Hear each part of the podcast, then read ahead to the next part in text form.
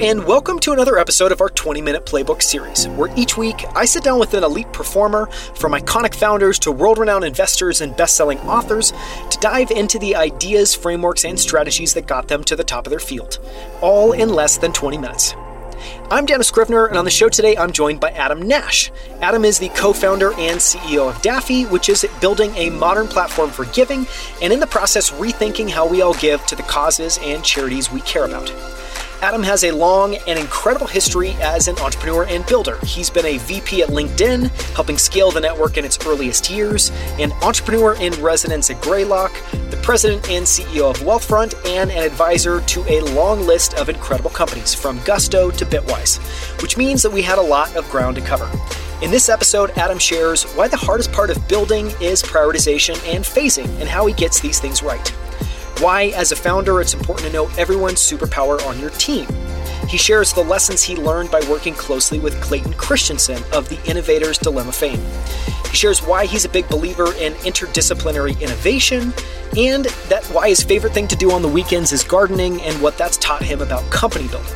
You can find the show notes and transcript for this episode at outlieracademy.com slash 117. It's 117. You can follow Adam Nash at Adam Nash on Twitter, and you can start your own charitable giving account on Daffy by visiting daffy.org or downloading the Daffy app from the App Store. With that, let's dive into Adam Nash's playbook. Adam Nash, thank you so much for joining me back on Outlier Academy, this time for 20 Minute Playbook. I really appreciate the time. Thanks for coming on. Yeah, happy to be here. So, we always start by asking uh, if you can share a recent fascination, something that's on your mind, something that you can't stop thinking about. What pops to mind for you?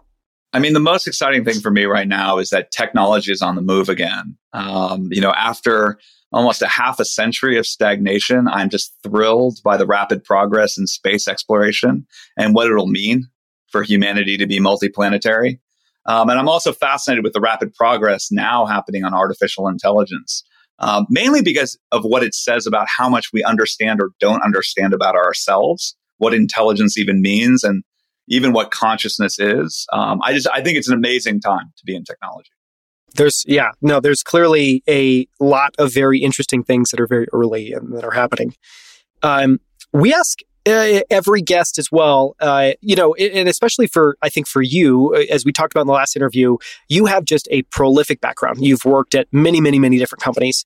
Um, but one of the questions I always like to ask is what you think your superpowers are. So you've worked as an engineer, you've worked as a CEO, you've worked in a lot of different roles. What are your superpowers, and how do those show up in those different roles? It's funny you asked that question. Um, I give a talk on product where I talk about the importance of knowing everyone's superpower. So I love this question. Um, but you know that actually is one of the things I focus on from a leadership perspective. Um, for many people who come from an engineering background, um, it can be difficult separating building the product you want to build from actually building the company itself, which is going to build and maintain that product indefinitely. And I've been fortunate enough in my career to have done almost every job there is around building software. Um, I've even repaired software, done customer service, sales, etc. And so for me, bringing people together, um, giving them the opportunity to do what they do well in their function, and finding those ways of getting that team to work together to fulfill that vision, to me is just something I care a lot about, and it's turned out to be something that I'm better at than than most. Yeah, yeah. Well, and it's I mean I think it's. Uh, a lot of people, I'm not sure, view that as a skill. So I think it's also just interesting uh, because it's also very generalizable across any level of team to be able to do that. So I, lo- I love that answer. Similarly, you know, you've built a lot of different companies. And, and one of the questions I like to ask is if you could distill down your principles uh, to, to how to build a company, how to build a team into just a few words, what that would be. What are some of those core principles you try to bring to each company that you create? From my perspective, the hardest thing about company building is prioritization and phasing. You, you just can't do it all at once. And I feel like companies waste way too much energy debating whether an idea is a good idea or a bad idea. Most of the ideas that come out from smart people tend to be good ideas, but they may not be the right thing to do now. And so being brutal about prioritization and focusing on what's the problem we're trying to solve now? What's the next phase? That's not just venture financing. That actually turns out to be how you run a product roadmap, how you think about building a company. Um, and so, yeah, that's usually the advice I give founders there. So think sequentially and, and spend, it sounds like just as much time thinking about sequencing as thinking about ideas. try to pair Yeah, brutal prioritization, right? If you can yeah. only do three things, what do you do today, this week, this month? Yes. Um, that usually is the guide to focusing and taking it one step at a time because you can't build a company all at once. It wouldn't be possible. Yeah.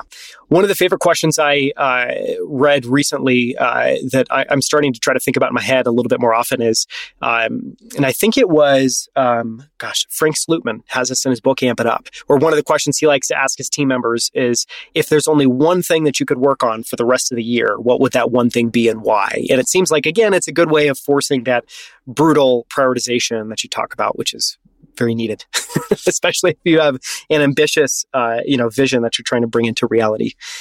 I, I one of the questions I always like to ask is around um, what advice you would give to your younger self. So, you know, in a situation where you could go back in time, some sort of magical technology has been invented. you could whisper some words of wisdom, uh, you know, words of advice, a reminder into your ear.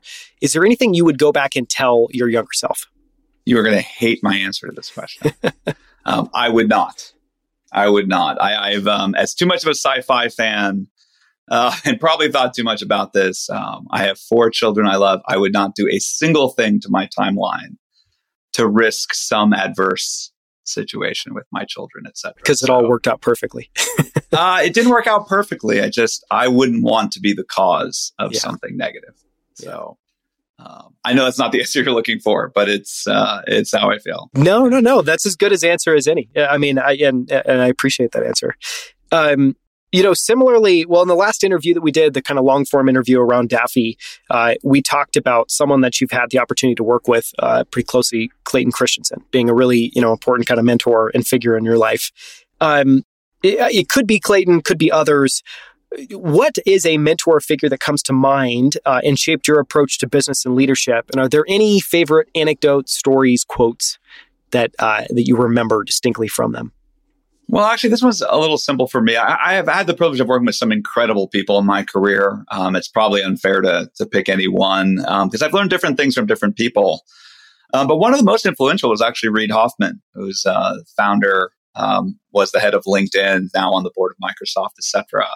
Um, but I spent so much time at LinkedIn and so much time with Reid internalizing how he thought about entrepreneurship and building companies and solving problems. And, you know, with my background, I, I came at every problem before I met Reid as purely a knowledge problem, right? Do the research, figure it out. How smart are you? How much time you spend on it?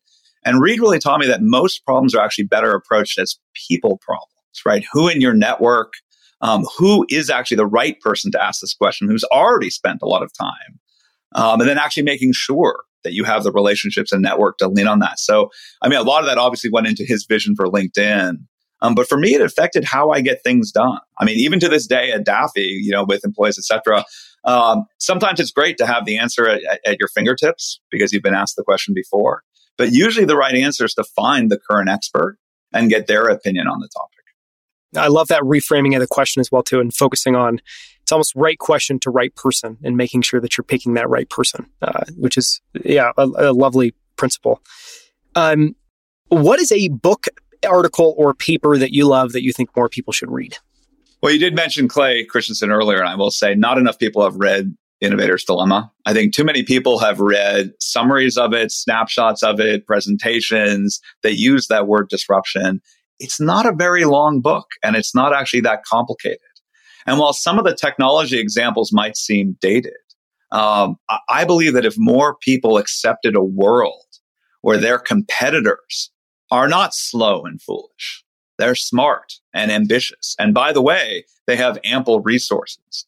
And going into that competition, knowing that that's true and knowing that your only advantages are that their success is a trap it leads them to focus on different customers and different problems than you as a startup, as an individual, have the ability to do. And so I, I really do wish more people actually spent the time to read that book and actually internalize what it means to be competitive in the modern world of business. That it isn't a trick, um, but actually it's it, it is very competitive. But their success opens up opportunity every day for new companies and new products to get built. Yeah. Well, I know as well too, you know, and we talked about this a little bit before we recorded, just this idea because I think it speaks to that that there is, you know, with every successful technology creates opportunities for subsequent technologies. And just this idea that so much of progress is this endless waves of technology, which I know is something that you've thought about a lot and that you identify with. Talk about that idea and why you think that's so important.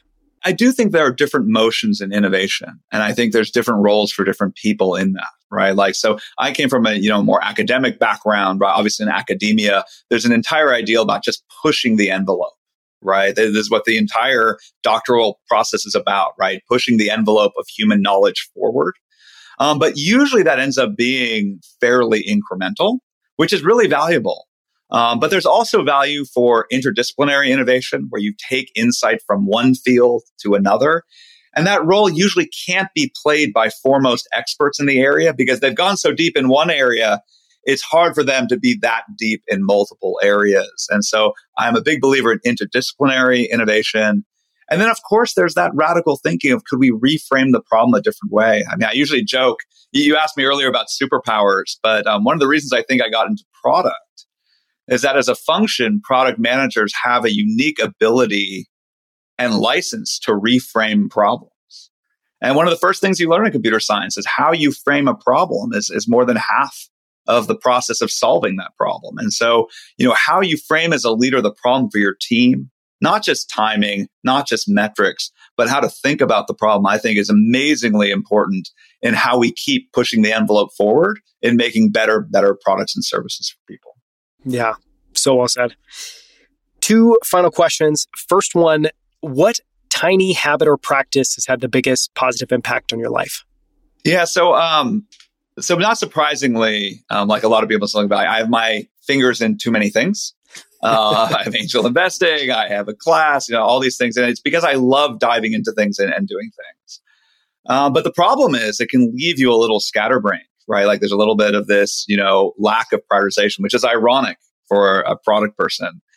And so one of the habits actually started at uh, Wealthfront. You know, at Wealthfront, it turns out parking in Palo Alto is a disaster. It just really is. It took it took months to get a permit, and so I'd have to park off in the neighborhood and walk to the office for about 15 minutes every morning. But just that time in the morning became an important tiny habit of if I only get three things done today, what are those three things? Right? Just knowing for yourself that prioritization means that you can go into a day and do hundreds of things. But if you can't, and you only have time for a few, that you were intentional about it, right? It was a choice. Even if it was the wrong choice, it was a choice.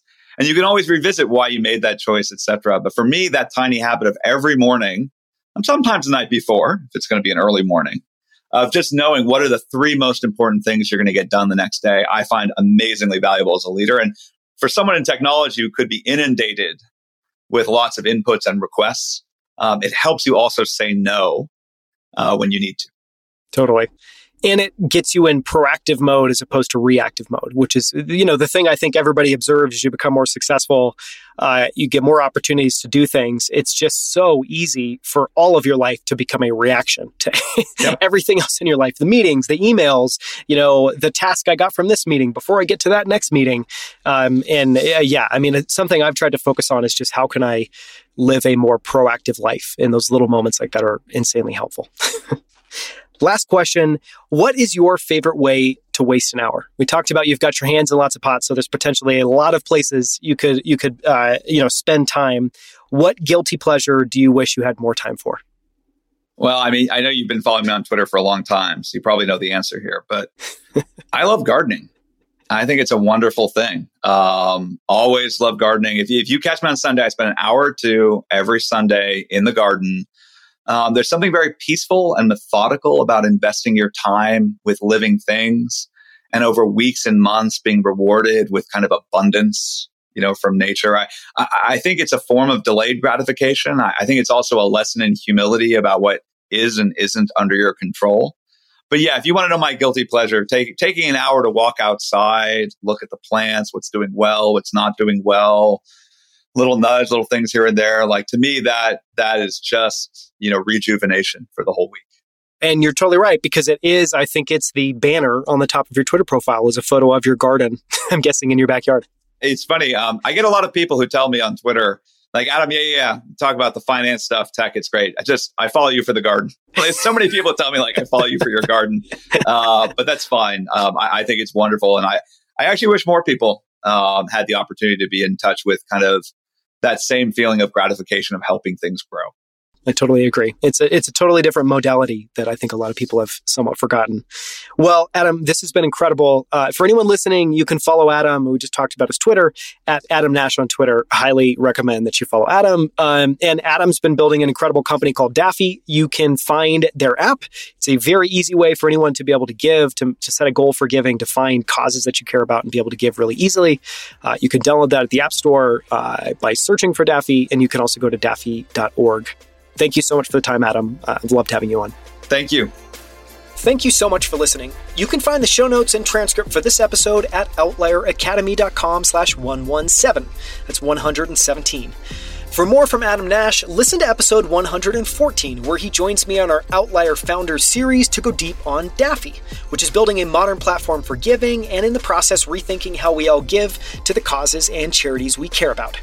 In that episode, we cover what Adam learned building eBay, LinkedIn, and Wealthfront, how he thinks about reshaping consumer behavior, like getting consumers to trust an algorithm to invest their savings at Wealthfront, how the US already gives 2.3% of GDP, contributing more than $400 billion to charity in 2020 alone which is more than double major sectors like agriculture, which accounts for less than 1% of GDP, and why even 2.3% of GDP is too small, and how Adam is working to get that percentage up to 5%, given annually through his work at Daffy.